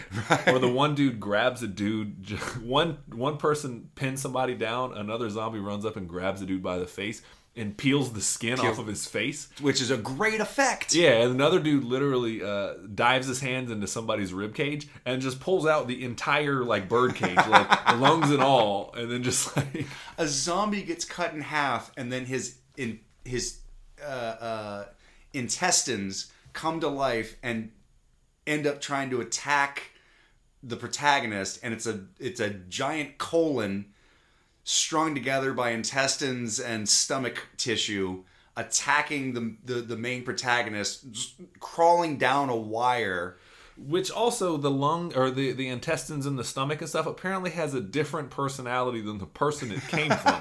Which makes no fucking sense because it was like Vane in the mirror, like went up and was like "ooh la la" and stuff, and like begged. We're for mercy. talking nonsense. I understand this is a hard Yeah. movie to follow, but just watch it. It's fucking fantastic, especially if you're a fan of the like Sam Raimi or the like uh, uh, Roger Corman sort of body horror and violence. There's a little bit of Quentin Tarantino mixed in there, uh, a little bit of Kevin Smith, just in terms of it's so guerrilla style and so indie Lot of flavorific that it's it's almost amazing how much they put on screen based on how much you see the budget is worth. And again, just to go back to it, because I, you know what shots Peter Jackson, like the ones we described earlier, where the dude gets his face ripped off, and there's certain scenes where like you know that he had an idea in his mind of exactly what he wants it to look like, and then he's like, "That's where we're spending Oi, money on." this is what we got to show. and yes, this is my Peter Jackson. Peter Jackson. I just don't know how. If, Yes, he's also in the transporter. Also in the transport. Oh, science is it? He had te- testicles the size of tangerines. He's Michael Caine. Got yeah. Anyway, that was another weird tangent. We're, we're, we're full of them tonight, though. We're off the rails. We're with it. I might be a few drinks into it. We're I'm not good. gonna lie. We're off the rails. Just deal with it. Um, I, I dug it though. Like movies like this have their purpose, man. It's to say I, I didn't mean it's like oh it's so bad, but like it is kind of bad, but it's Oh, it You can appreciate it. It is. It's a But lot it- of close ups. it, it knows like that, too. exactly what type of movie it is. It it again, it's it's Peter Jackson reaching for the stars, but with a very limited budget. And for what it's worth, he makes good do of it. Yeah, I guess my my with all the logic and stuff aside from this movie, um, how did he jump from that to being like, hey, you're gonna helm a multi hundred million dollar franchise in Lord of the Rings? because he made a movie based on sheer genius and vision. Did it for about, mm, I'm gonna guess, less than a hundred thousand dollars. I have yeah. Made it look great, and then goes now. He said, "Great." I mean, for what it was, for what it was, it doesn't take you out of it. It, yeah, it, yeah. it it looks it looks good. Yeah, like yeah. You, you can tell where he spent the money. So then it's very easy to go to a studio and go, "Hey, listen, you've seen what I can do with a hundred thousand dollars. Now imagine if you give me eight million dollars. How is that going to work?" It's if I was a studio head, I'd be like, "Go fuck yourself." unless he just came in with like, and he, if he, unless he's like the greatest salesman ever on this Lord of the Rings shit, which apparently he is, because he's a fucking encyclopedia of it. Sure. he must love it to his core and be like, "Look, you're gonna do it. I'm the guy to do it, and here's why." And it must he must have really impressed because, and I'm not being mean. I'm not saying this movie is like a again. I'm not saying it's a terrible movie. But it's vastly different than Lord of the Rings. And Oh, for, for me to trust no, you with an indie It- like that to that, it's like, It is vastly different, but I'm saying in terms of in terms of a sales pitch, you could probably do worse to have that on your resume. In terms of like, I would if, I was going to do in a the sense sales of I've pitch, made a movie. huh? In the sense of I've made a movie. No, no, no. But but it's not just I've made a movie, but like look what I can do on a limited budget, a limited Right. time scale, a limited cast. I mean, I'm not saying that Dead Alive looks like a million bucks, but you can tell that he put every effort into it. Like this this is a guy who understands how films are made, how to shoot a thing as as, as campy and as as silly as it looks, it all looks really good. Yeah, I get. It. I mean, I, So I get if- your if- logic. So if you can show me how to sh- how to shoot a, a, a movie that looks good and also, hey, I did this on a limited budget, why not? Why wouldn't I at least? Here's the thing is this is where we're different I, i'll follow you on that logic 100% i agree with you where i'm not willing to take the leap with you is going from that budget to a hundred million dollars in which i'm going to rest a franchise on that's but that's the i understand what you're saying trust me i hear what you're saying but that's the leap in logic that i'm like damn he must have really liked lord of the rings But you understand that I- like he did other films in between that. Oh, did that he? like yeah yeah yeah. I mean i don't know those yeah I mean uh, uh, uh, Dead Alive also AKA Brain Dead came out in 1992. Yeah. What other movies? I, I didn't Google it, but what other movies did he do between that? Do do do do do do do do do do do do. Let's all go to the lobby. Let's all go to the lobby. They don't need to interlude from one song to another. So I guess he did do a couple other things. He did the Frighteners. Yeah. And uh, what was the other one? He did the Lovely Bones after um, Lord. And then eventually King Kong and yeah, I just mean uh, between that though. But that, Heavenly, that was Cre- only- Heavenly Creatures. That was the one. Okay. Yeah, yeah, that yeah. was my my gap in logic though. Was like it's a big jump in funding, but hey, sometimes you, you get on track with a with a studio. They're going to give you some tests. You pass those tests. You come in time. You come on budget. You get to make the movie you want to make. So good on you, Peter Jackson. So, but no, I enjoyed this man. I would give it for all the practical effects and everything. Mm-hmm. I would give it. um Thirteen hundred gallons of blood. Yeah, that's about all you can do. yeah, I was about to say, uh, f- oh no, four Pez dispenser zombies. Four. Oh, Pez you're right. Oh, zombies. you're right. Yeah. That's a reference for one. Oh, yeah, exactly. No, it was, it was enjoyable though, man. I appreciate you putting me on that. Um, the other movie we watched that we definitely want to talk about, and this is a little bit much bigger budget, uh, a farewell to a franchise. Oh yeah. We watched Guardians of the Galaxy Volume Three. Yes. What did you think, man? Uh, a very sad movie about a very lonely raccoon. Jesus Christ, is it ever? I mean, Who is your favorite? Before this, who was your favorite Guardian? Okay, so when they first announced the original Guardians of the Galaxy movie, like as you know, I I, I, I pride myself on being a, a, a Marvel uh, erudite. Uh, uh, I tend to know a lot of things about Marvel Things comics and, and, and and and I've always been sort of been a reference for people around me in terms of like, oh, what's up with Iron Man? What's the story of Thor? What's the story of Spider Man? What and Right. so when when dad when our dad called me up and was like hey what's the deal with this guardians of the galaxy movie i literally had to be like i have no idea that's a comic from the 70s that didn't do very well and i never read it i don't know turns out one of my favorite marvel movies of all time Yeah. Anybody that says they were a fan of Guardians of the Galaxy is You're lying to you. The movie or the the series in the comics got written and then canceled and then brought back and canceled. And even then, like Star Lord was such an ancillary. He was a genocidal fucking asshole. Like Yeah. he killed a lot of people. He wasn't Yeah. like Mister. And then he kind of became like really white knightish of like, oh, I'll save White you. Knight-ish. White knightish. um, and then he became the Star Lord that we know today via the movies, which they well pivoted. because 'Cause it Marvel Comics boring. says Marvel Comics is is trying to incorporate the movie lore into the comic lore to try and tie everything together so that they can have familiar characters that everybody recognizes. Right, so, right. Eh, but but before that, he was a completely ancillary character that had nothing to do like So I think I think he was involved in like only a few issues of the original run and then went away for a long time. Yeah, he was a space cop, pretty much. Yeah. fucking kind of lame, to be honest with you. And he would pop up. It was one of those. Who was that again? Because you know they do the splash pages with as many characters as you can get, and they have these, you know, um, cosmic kind of crossover events. There's Right, usually one on Earth and then there's one cosmic, but we're, we're spinning out of that. Well, and and and Yondu was basically like space Legolas, and Pretty much. Uh, Groot was a king from Planet X or whatever like that. yeah, yeah, was originally a villain that they just sort of brought back. Drax was vastly different. He was a he was a somebody that you did know. Yeah, Uh, that was Drax a, that was, pretty- a but he Jack was a- Kirby character. But he was Yeah. a fucking moron, and he wore a big purple cloak, and he could shoot lasers out of his hands. He was almost like it was almost like Space Hulk, you know, Pretty in much. terms of like Drax smash, Yeah, Drax hate Purple Man. pretty much, pretty much. I think those are exact lines from comics. Yeah, yeah, Um, and Gamora, obviously, and Nebula, we knew, but that was about it. But I mean, in terms of the movies, like, who was your favorite? Because I was always a Rocket guy. He was always my favorite.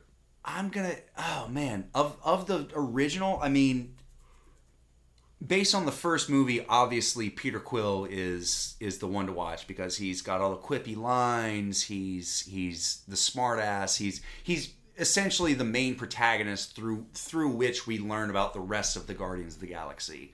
Now, as that went on, I tended to like Drax a little bit more because Because he's invisible. well, in a weird way, like this is a weird reference, but like I love good comedy wrestlers, like Colt Cabana or Santino Marella or Luna Vachon, like blending the kayfabe of being a badass but also being funny. And so I think that Drax sort of hit that niche mark for me. Um, in terms of yes, he's badass, but also he's hysterically funny. he is. He's definitely the most likable of, of them all. The most approachable, for sure. Um, of all the Guardians, for sure. Yeah, and then once they introduced Mantis, I I loved the the point counterpoint between Drax and her. Like I think that they've really developed a, a great relationship of They're Shaggy and Scooby.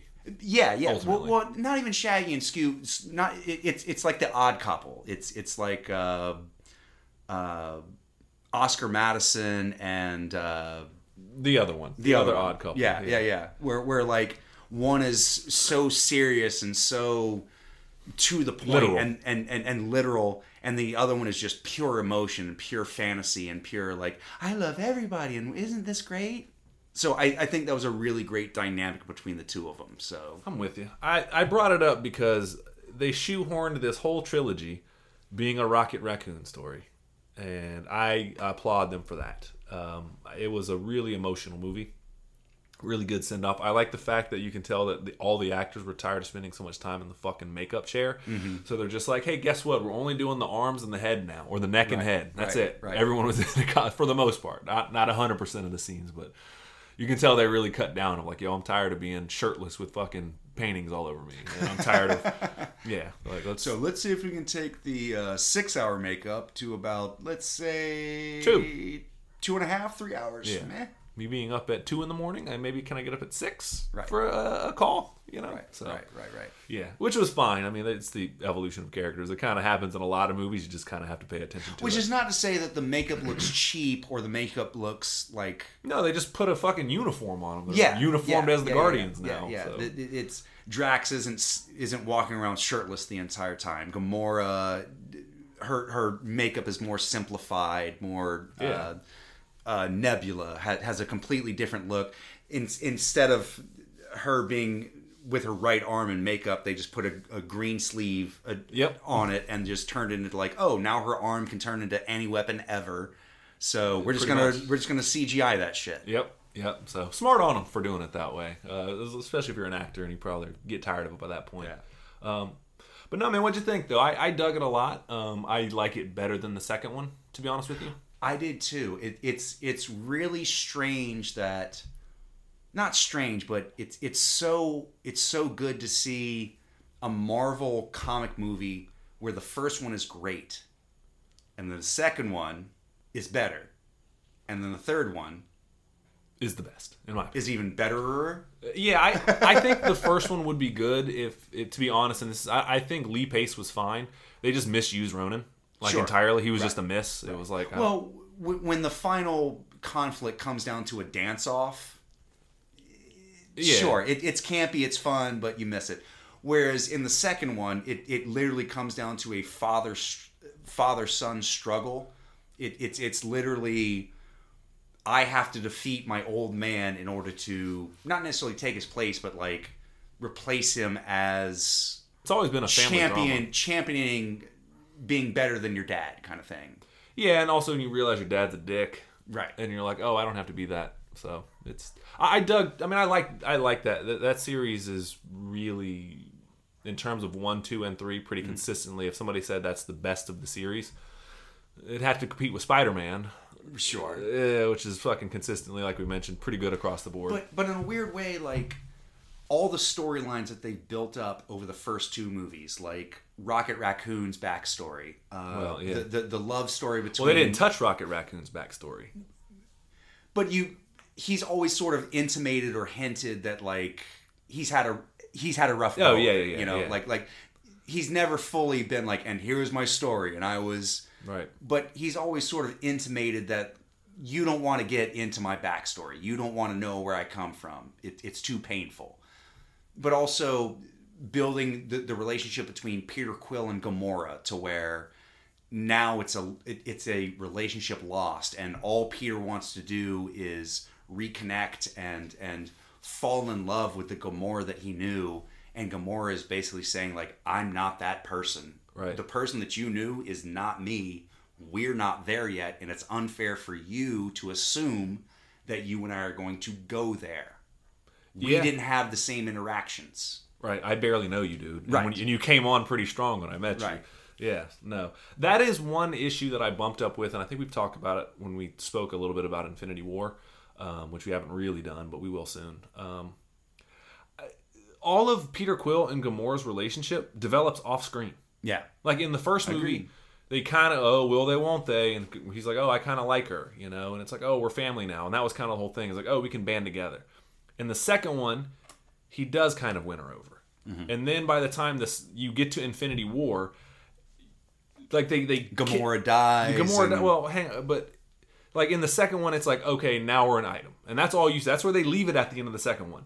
In Infinity War, they make the leap from okay, we're an item to our love is worth burning down the cosmos. Right. Like that is a fucking leap, and that's the one thing I don't that I feel is missed. And I get you had just like everything, you have to. While other movies are going on, their story is still continuing. Sure. So some people like the fact that like, dude, you don't have to spoon feed me that. But me, it was like that was a leap. Like when he punched Thanos, like yeah, that's your that was your friend. That's one thing. But he's like our love, and he says it in the third movie. Our love was just so oh, it was amazing, and like made others envious or whatever it was. And it's like you never showed us that as an audience, not once. yeah, yeah, yeah. Not once. And that was one of the issues I do have with the film. I believe that it existed. I, I'm willing to say I'm sure James Gunn could tell me a story right now if I were to call him, which which I do have his number. You should He's call him. Legion. Yeah, Do it right now. I'm sure he could tell me a story of like I could tell you a, a Gamora Quill story about Sure. how that works. All we did was see them dance together and share a couple moments, and then it's like, oh, but our love was this, and it's like, dude, not really. And as as the audience, I'm kind of like, yeah, I'm kind of with her on this one. Like, Right. I don't doubt that you're heartbroken, but like, I don't. That was one issue I did really bump up to in this movie, and it's been kind of throughout the Guardians thing, is we just have to take everyone's word at it.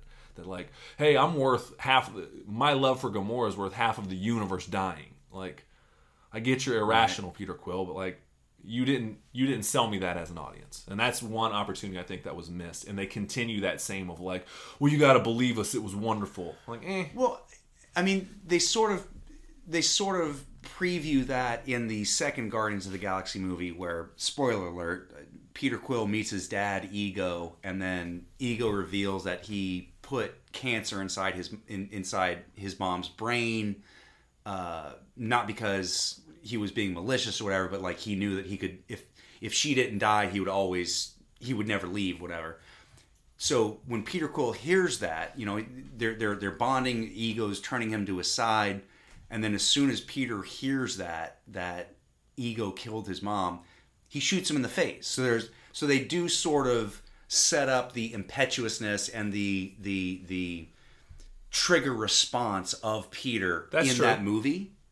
that's true. So I don't I don't want to say that's necessarily unwarranted. They do ask you to make a pretty prodigious leap in logic.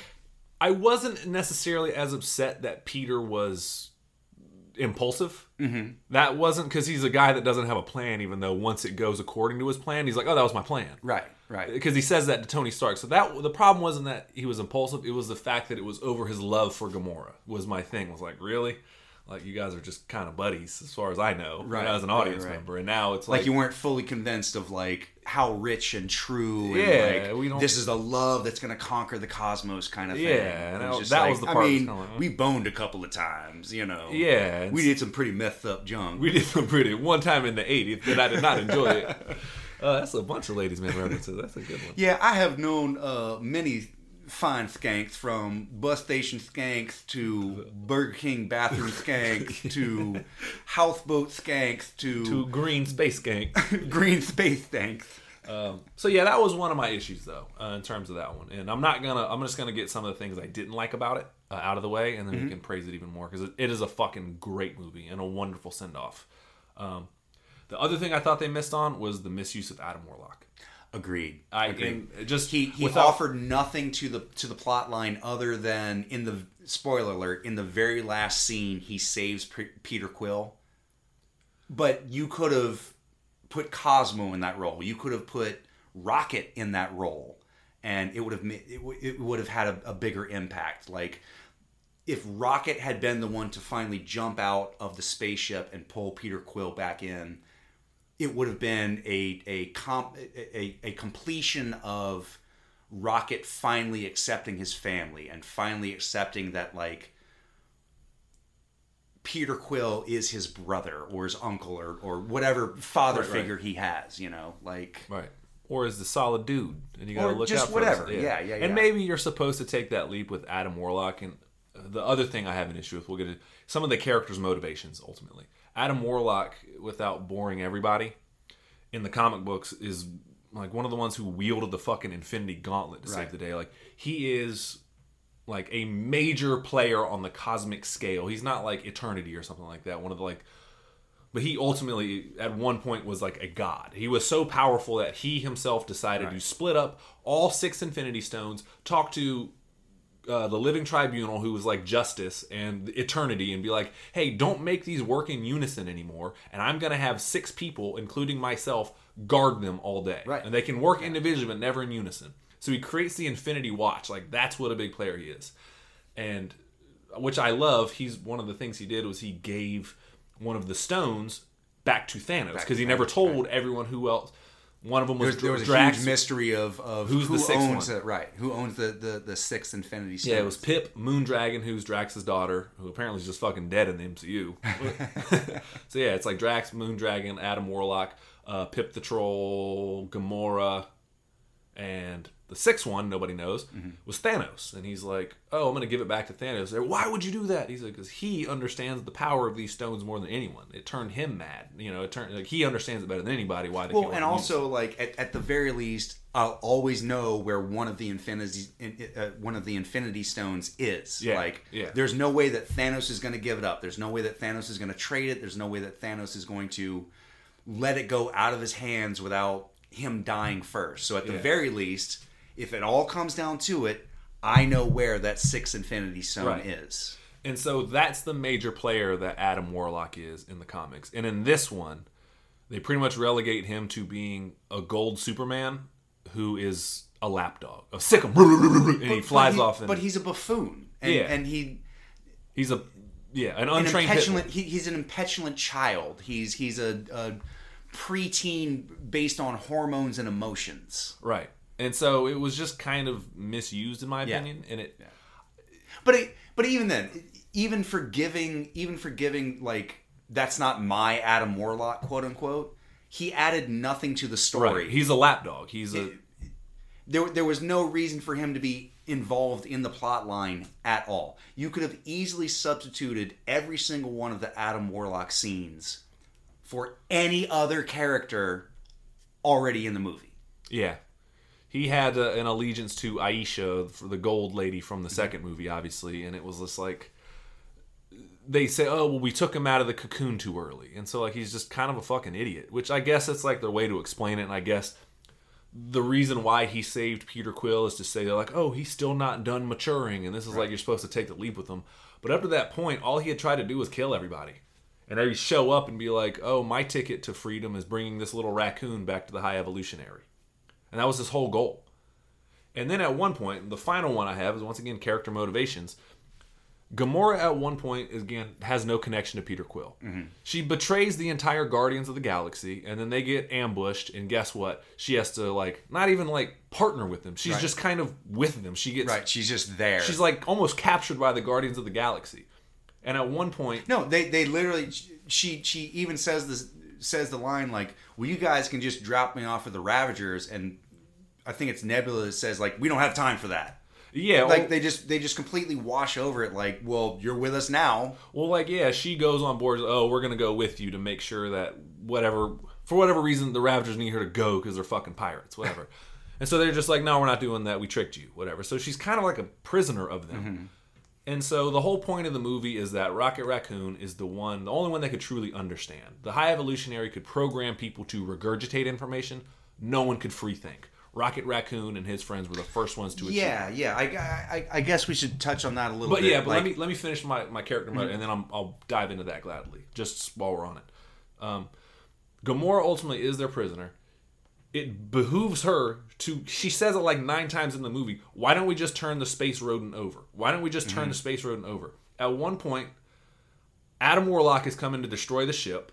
They're on a planet that's like there is no better time, and they leave her alone with Rocket to protect, to, like to protect Rocket while he's in a coma. And it's like there is no greater time to take this fucking rodent and go turn it over to the High Evolution when his base is right there. Right. Hey, so here's that thing you've been looking for this. Yeah. whole By the way, can I go now? Hey, uh, this MacGuffin, I brought it right to you. yeah. Can I go now? I really don't like these guys at all.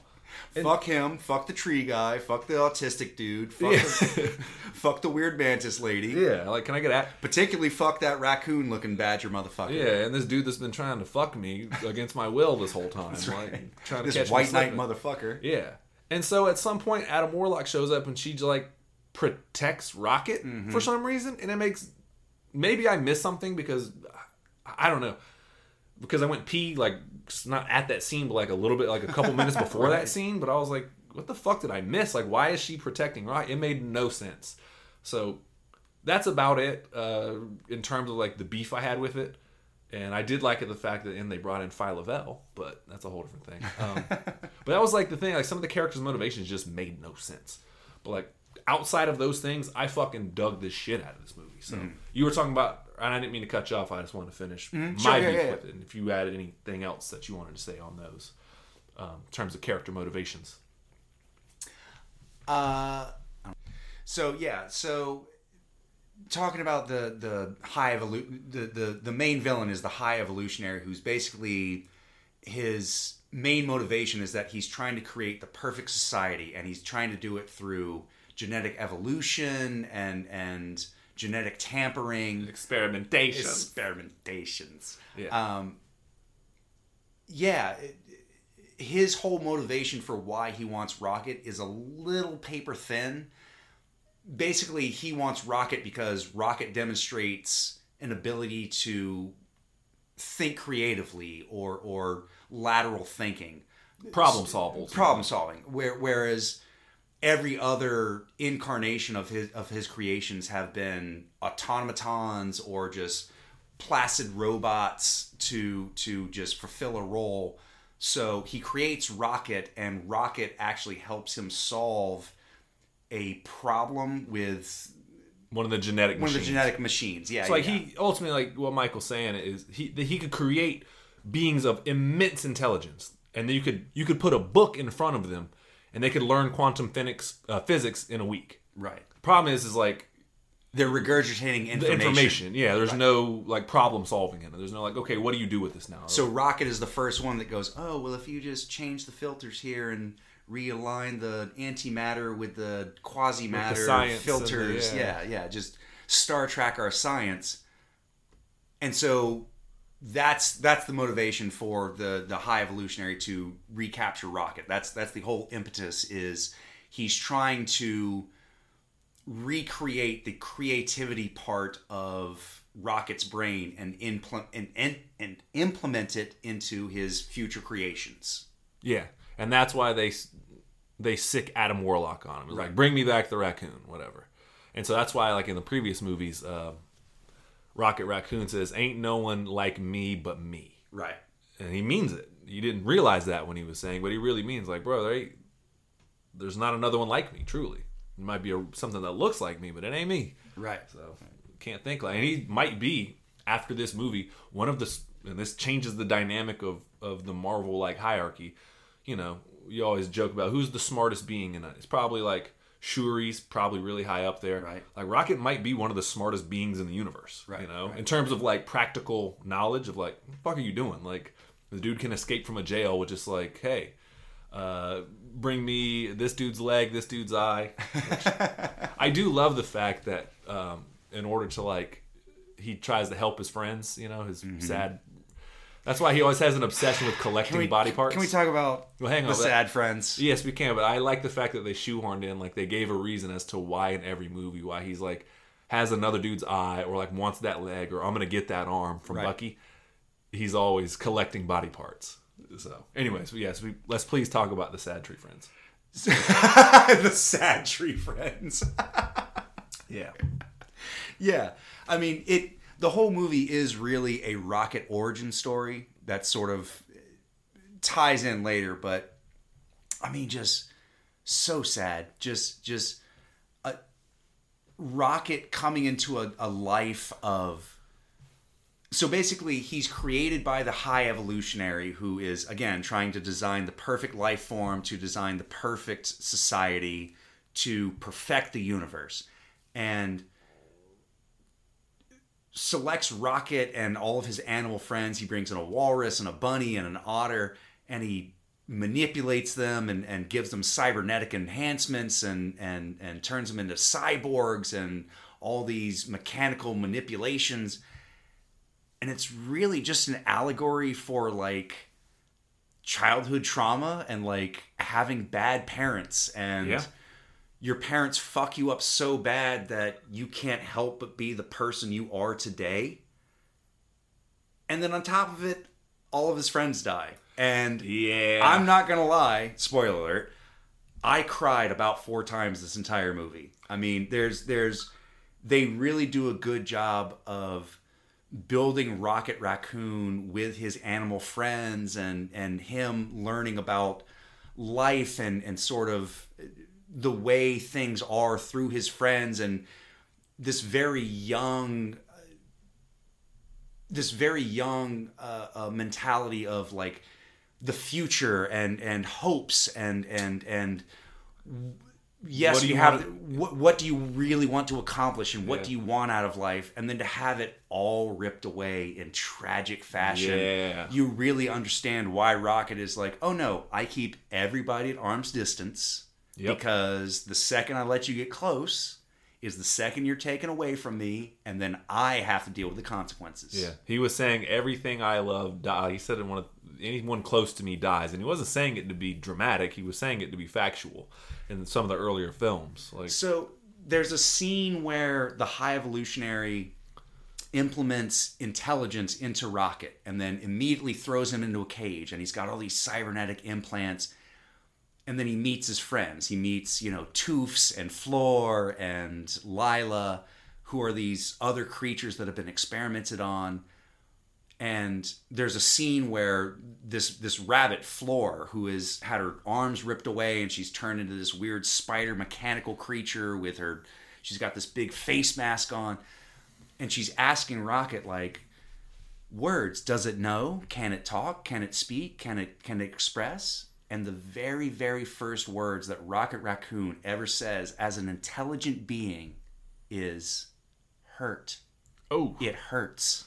Yeah, so to bring that dynamic, your very the very first words you ever speak, the very first impulse you ever have in a world where you are cognizant of the world around you is it hurts. yeah, And, And I, and I, I, am ask I'm this really underselling it, but Yeah. it's such an emotionally driven scene that like immediately you feel for everybody involved, and especially Rocket. And you just want this little raccoon to just like, I just really hope it all works out. And then it doesn't. It doesn't. Yeah, it he, doesn't at all. Once he gives him the secret to try to um, yeah, once the uh, once he gives the high evolutionary kind of like the secret on, hey, like here's how you fix your machine. He brings him back and he's like, "Why did you know that? Why did you know that? How did you know that?" And he fucking because he's obsessed. This is his life work, and he's like, right. "Why is it? Why are you special to me?" Well, his whole his whole thing is I can create beings with the most superior intelligence, and yet they couldn't figure it out, and yet here you are, a throwaway, a mistake, a a a an experiment on how can we make this work that doesn't really matter and yet you yeah, can you were a stepping stone yeah yeah. And so he decides that at that point he's like oh so you figured it out like are we gonna go with you? He's like you're not going with me you're not the you have no part in right. this. I thought you would all people would understand that. So he's like i'm gonna we're about to die so he goes to break his friends out. And sure enough right when he gets them free turns around pistol shot pistol shot. He's like motherfucker so one of the first things he does is builds a gun, and that's yeah. how you know Rocket is like about it. First thing he does, he looks at a couple parts, and starts blasting. Yeah, so that's yeah. what he knows, it's, man. It's it's the it's the weird turn of it's the loss of innocence. It's up until then, Rocket always thought that he was a, a part of something bigger. He always thought that he was going to be part of the the, the high evolutionaries' new world order, and he was going to be a, a significant a, a significant part of of building this new perfect world. And then literally the high evolutionary tells him oh no. You are incidental. You yeah. don't matter. There is no way that you had any part in my you are an experiment to be thrown away. And then his immediate response is well fuck it. Violence. Yeah. That's why in the previous fuck it. Just everybody dies now. Yeah, everybody fuck dies. it. Yeah you are not going to contain me in a cage anymore. I am going to do what I want to do from now on. And in a weird way, it's this weird, like, teenager mentality of, like, well, you can't control me, dad.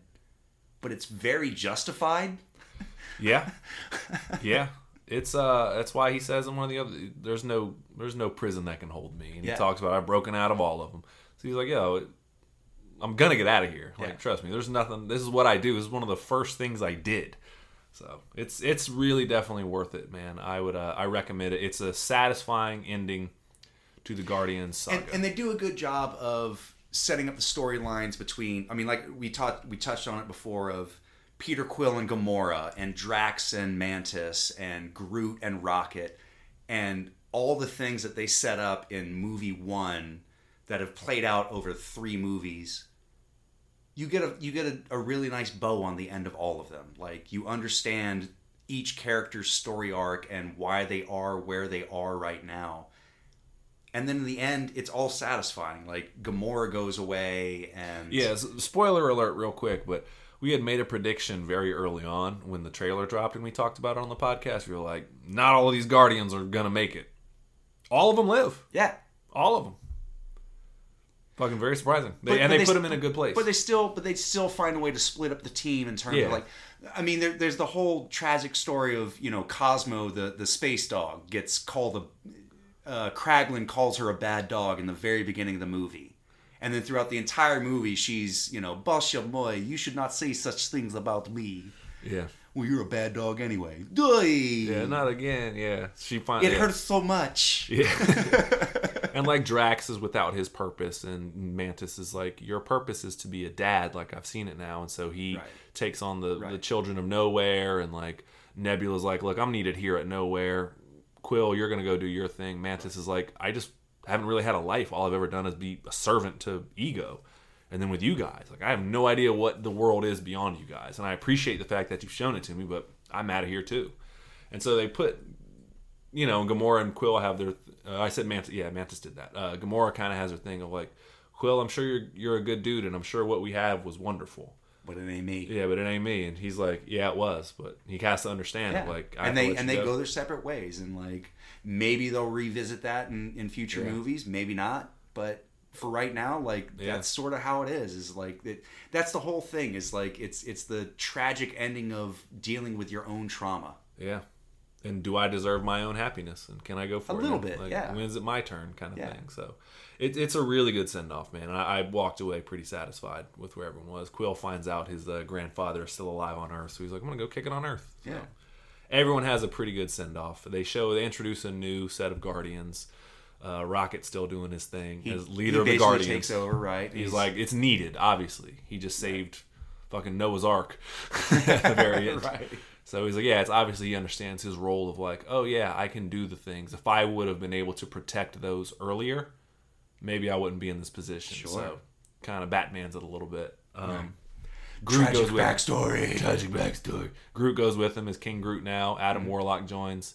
Um, uh, Kraglin is in charge of the the whistle arrow now and has command of it. And Cosmo is a new guardian. And they introduce Phyla-Vell, who in the comics is the daughter of Mar-Vell. We'll spare you all that. But she was one of the final experiments of um, of uh, the High Evolutionary. So new set of guardians, new things to look forward to. And I'm who knows? At the end, they say that Peter Quill will, will return in the legendary That's Star right. Lord. That's so, right. The little stinger at the end. Yeah. The legendary Star Lord will return.